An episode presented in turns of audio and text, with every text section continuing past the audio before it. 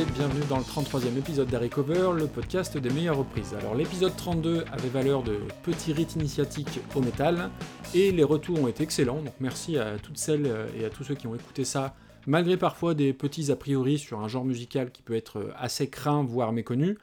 Je vais donc logiquement enfoncer un petit peu le clou aujourd'hui, en partant du principe que dorénavant vous me faites confiance, et qu'on peut aller un chouïa plus loin dans l'exploration du métal. Alors je rassure les oreilles les plus prudes, il n'y aura pas de groupe qui vomit du sang ou qui égorge des chatons. Pas aujourd'hui, je le garde pour l'épisode peut-être d'après. Avant de rentrer dans le vif du sujet, petite parenthèse de quémandage habituel, j'ai besoin de vos bouches à oreilles, de vos retweets, des étoiles sur Apple Podcast. À ce sujet, merci aux 3 personnes qui ont laissé un petit commentaire sur iTunes, c'est comme 3 personnes c'est pas beaucoup, je vais prendre le temps de nommer ces 3 remarquables et fabuleuses personnes que sont donc Nico du Streetcast Nico Réagit, Clément et enfin Gauthier dont le commentaire remonte à moins de 15 jours. Si mon job vous plaît, faites comme eux, prenez 2-3 minutes pour laisser un petit commentaire sur iTunes, ça sera vraiment d'une grande aide. Allez, ça c'est fait, on passe maintenant aux choses sérieuses. Alors aujourd'hui c'est un épisode un peu spécial pour plusieurs raisons, déjà parce que je ne vais pas faire comme d'habitude et je vais commencer par vous diffuser la reprise plutôt que l'original. Pourquoi ? Eh bien parce qu'une fois n'est pas coutume, c'est vraiment... le groupe auteur de l'original que je veux mettre en avant, bien plus que le groupe auteur de la reprise. Pour la reprise, donc j'en parlais dans le dernier épisode, je parlais du Big Four, cette appellation qu'on donnait aux 4 groupes les plus influents de la scène métal dans les années 90, et qui regroupait donc Anthrax, ça on l'a vu la dernière fois, Slayer, Megadeth, et donc ceux qui nous intéressent aujourd'hui, les Four Horsemen, à savoir Metallica. Alors déjà, ils ont le nom le plus stylé pour faire du métal, que ce soit... à l'oreille ou à la lecture, je trouve vraiment que ça claque, ça en jette. Metallica, c'est direct, on sait de quoi on parle. Et d'une façon générale, je trouve que les groupes en A partent tout de suite avec beaucoup de personnalité dans leur nom. Et notamment dans le métal, voilà, c'est hyper cash, c'est hyper catchy. Sepultura, Metallica, Pantera, Anathema. Vraiment, je trouve que ça, c'est des noms qui sont très évocateurs, qui marchent très très bien. Alors oui, la langue anglaise y est pour beaucoup, comme... souvent dans les noms de groupes, il y a des groupes qui perdent beaucoup à la traduction, je pense aux débeautés, à des groupes comme Kiss ou Guns N' Roses, en français c'est tout de suite moins charismatique. Revenons à Metallica alors, il y aurait plein de choses à dire sur eux, la première chose c'est que je pense que c'est le premier groupe de métal à avoir une aura internationale et qui est devenu entre guillemets mainstream.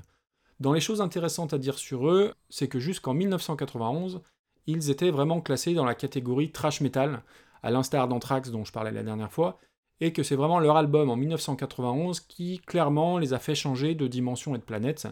Donc cet album sans nom, qu'on appelle plus communément le Black Album, qui est leur 5e disque, sort en août 91, au passage un mois avant Nevermind de Nirvana, pour vous dire à quel point 91 est une année charnière dans la musique rock et dans la musique métal. Alors je ne vais pas dire que le Black Album a révolutionné la musique autant que Nevermind, ce serait mentir, mais il y a clairement un avant et un après ce disque. Déjà en termes de vente, le Black Album, c'est 30 millions de disques vendus, autant que Nevermind au passage, et si cet album a autant cartonné, déjà c'est un petit peu grâce à ça.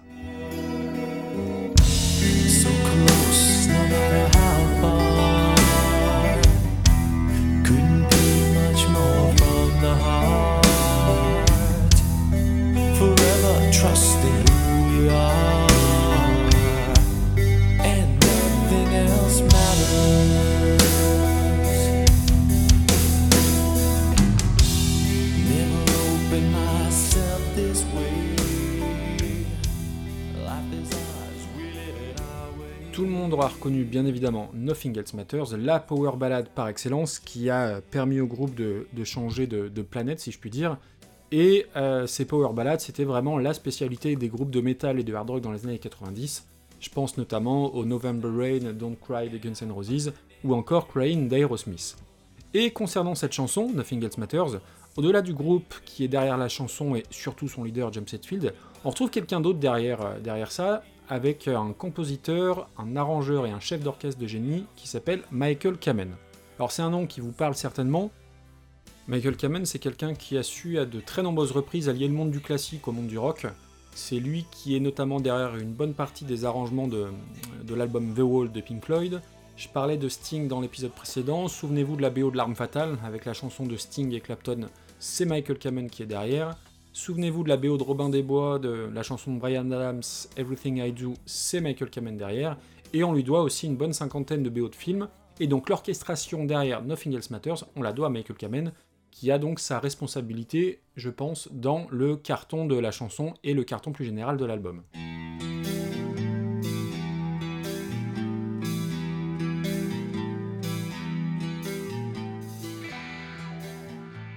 Mais ce qu'il faut savoir pour les puristes du groupe dont je ne fais absolument pas partie, c'est que ce Black Album a été parfois vécu un peu comme une trahison, dans le sens où le son du groupe s'est quand même bien éloigné du thrash des débuts, notamment au niveau du chant de James Hetfield, qui jusque-là avait un chant agressif avec un effet un petit peu doublé au niveau des voix, et sur le Black Album, alors je sais pas s'il a pris des cours, mais il a un chant beaucoup plus clair, beaucoup plus travaillé, et beaucoup plus accessible si je puis dire.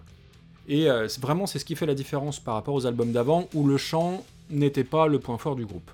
Mais pour les fans purs et durs et qui étaient un peu étroits d'esprit, c'était déjà beaucoup trop de compromissions, et je ne vous dis même pas quand ils ont eu le culot, voire même le crime ultime, de se couper les cheveux. Alors oui, ça peut faire sourire, mais à l'époque, les cheveux longs, les fringues en cuir, tous ces trucs-là étaient des marqueurs très importants, et dans le métal, je me souviens que ça avait fait la une des journaux un petit peu spécialisés, Metallica osait se couper les cheveux et avoir des fringues un peu plus conventionnelles. Celui qui a d'ailleurs beaucoup fait parler aussi dans le groupe, c'est Lars Ulrich, le batteur, qui est sans doute l'une des personnalités du métal les plus controversées. Il est hautain, il est très imbu de sa personne, il est égoïste, il est vénal, et on lui reproche surtout sa croisade anti-Napster. Alors pour rappel, on est à la fin des années 90, le logiciel Napster voit le jour, et c'est un logiciel qui permettait l'échange de fichiers musicaux.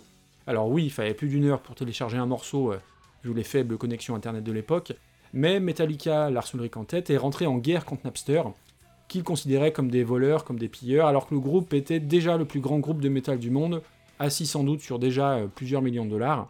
Et pour un groupe de métal qui venait de l'underground et supposément rebelle, cet appât du gain a eu un petit peu de mal à passer auprès des fans à l'époque.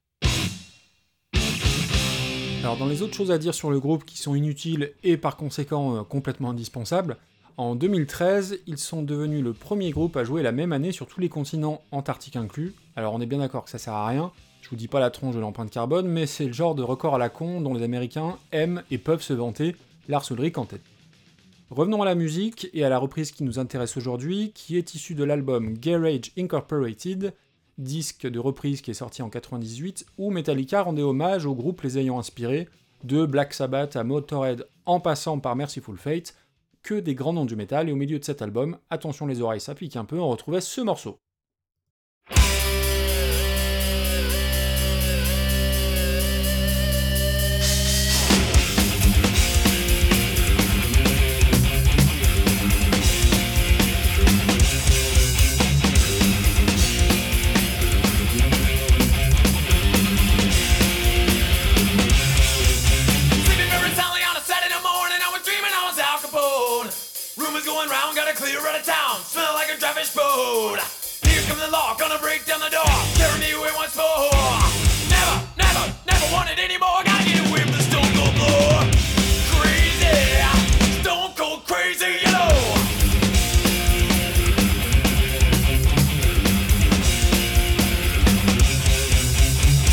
Je vous ai pas menti, ça réveille, c'est donc Stone Cold Crazy par Metallica, et c'est une reprise d'un morceau qui date des années 70, et qui va constituer sans aucun doute le premier morceau de speed de thrash metal, bon composé par un petit groupe qui a eu un peu de succès depuis, qui a vendu quelques petites poignées de disques, et qui s'appelle Queen.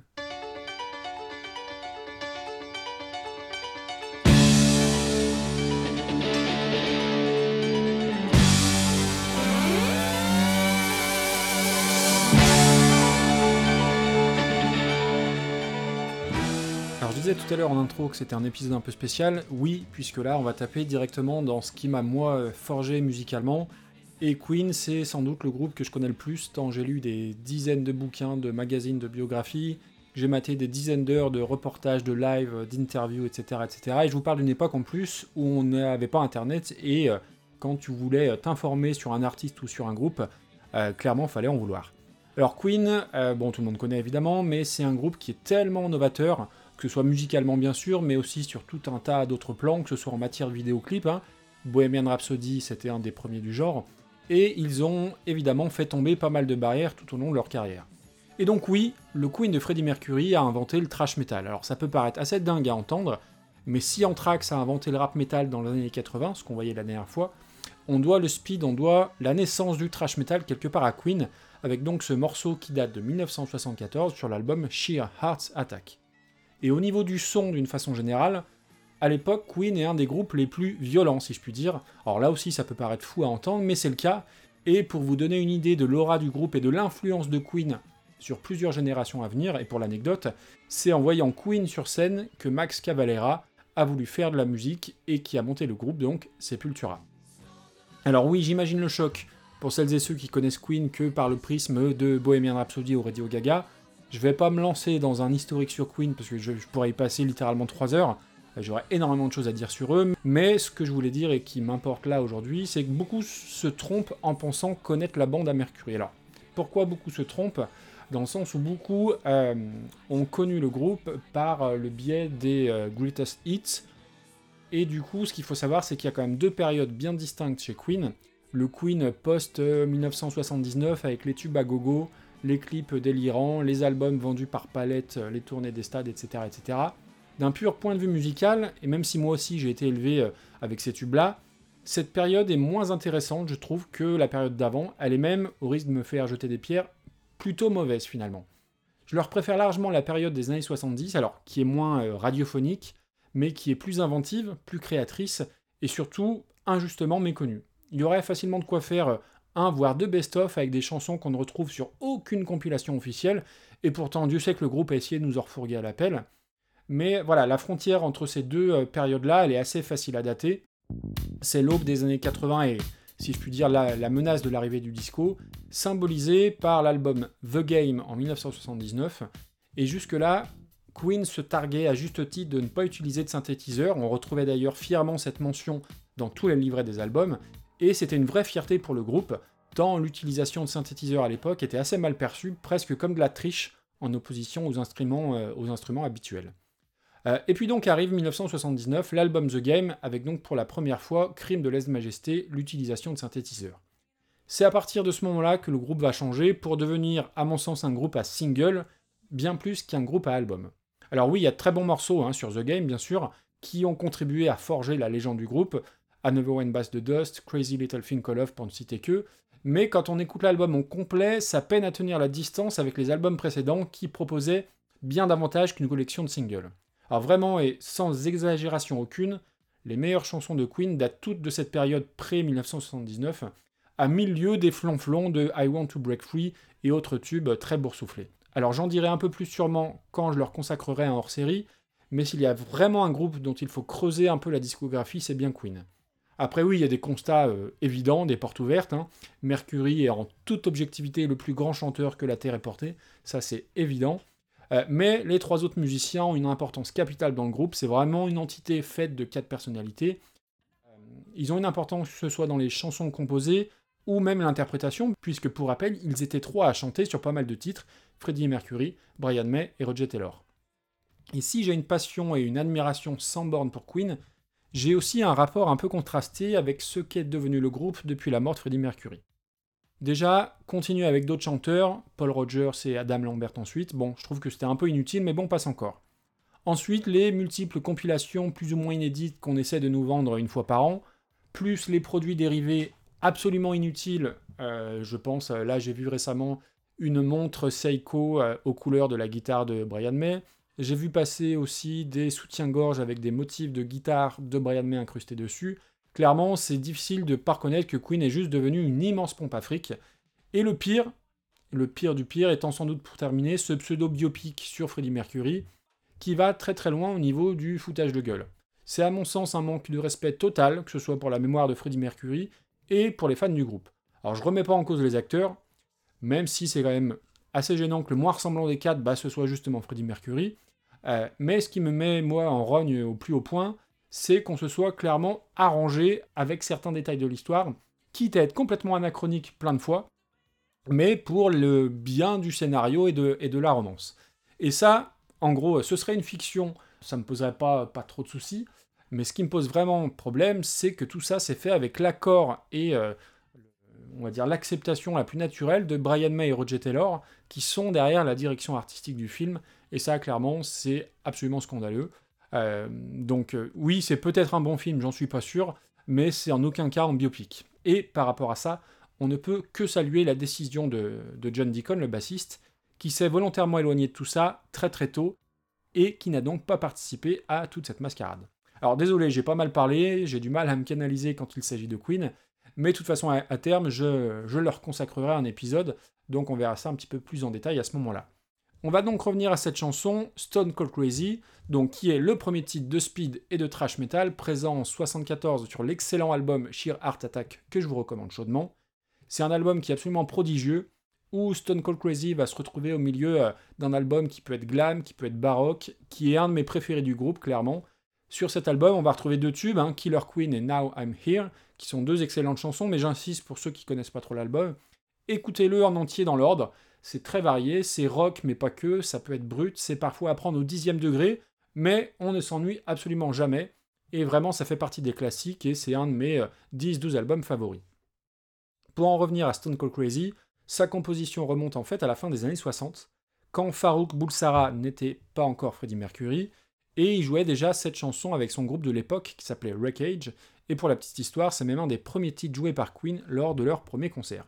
Alors je ne vais pas m'étendre sur la comparaison avec la reprise de Metallica, disons juste que la version de Queen a un peu plus de charme, je trouve, du fait du son un petit peu vintage, notamment sur le son de batterie qui est très lourd, très marqué de cette période. Après, en toute subjectivité, je trouve que Hetfield a un chant un peu plus droit, un peu trop droit, et j'ai surtout l'impression qu'en termes de diction, il va s'arranger un peu avec certains débuts ou fins de mots, mais à la fois, vu à la vitesse où ça va, on peut facilement le comprendre, et puis s'attaquer à Freddie Mercury, c'est quand même toujours un défi très ambitieux, voire perdu d'avance. Voilà, il ne me reste plus qu'à vous remercier pour votre écoute, je vous laisse avec la version donc de Queen, j'espère que les 10% pas fans de métal seront restés jusqu'au bout, comme d'habitude, vos avis, vos remarques sont les bienvenus, moi je vous retrouve de mon côté dans 15 jours pour un nouvel épisode, et d'ici là, je vous dis à très bientôt et bonne écoute, ciao ciao.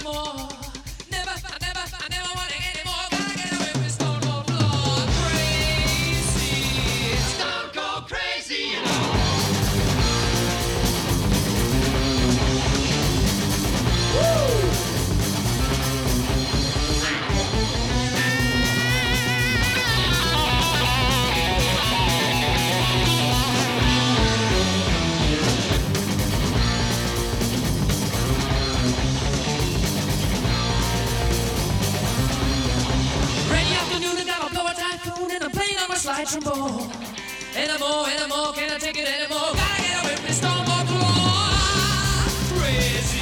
Stone Cold Crazy, you know. Oh, him on.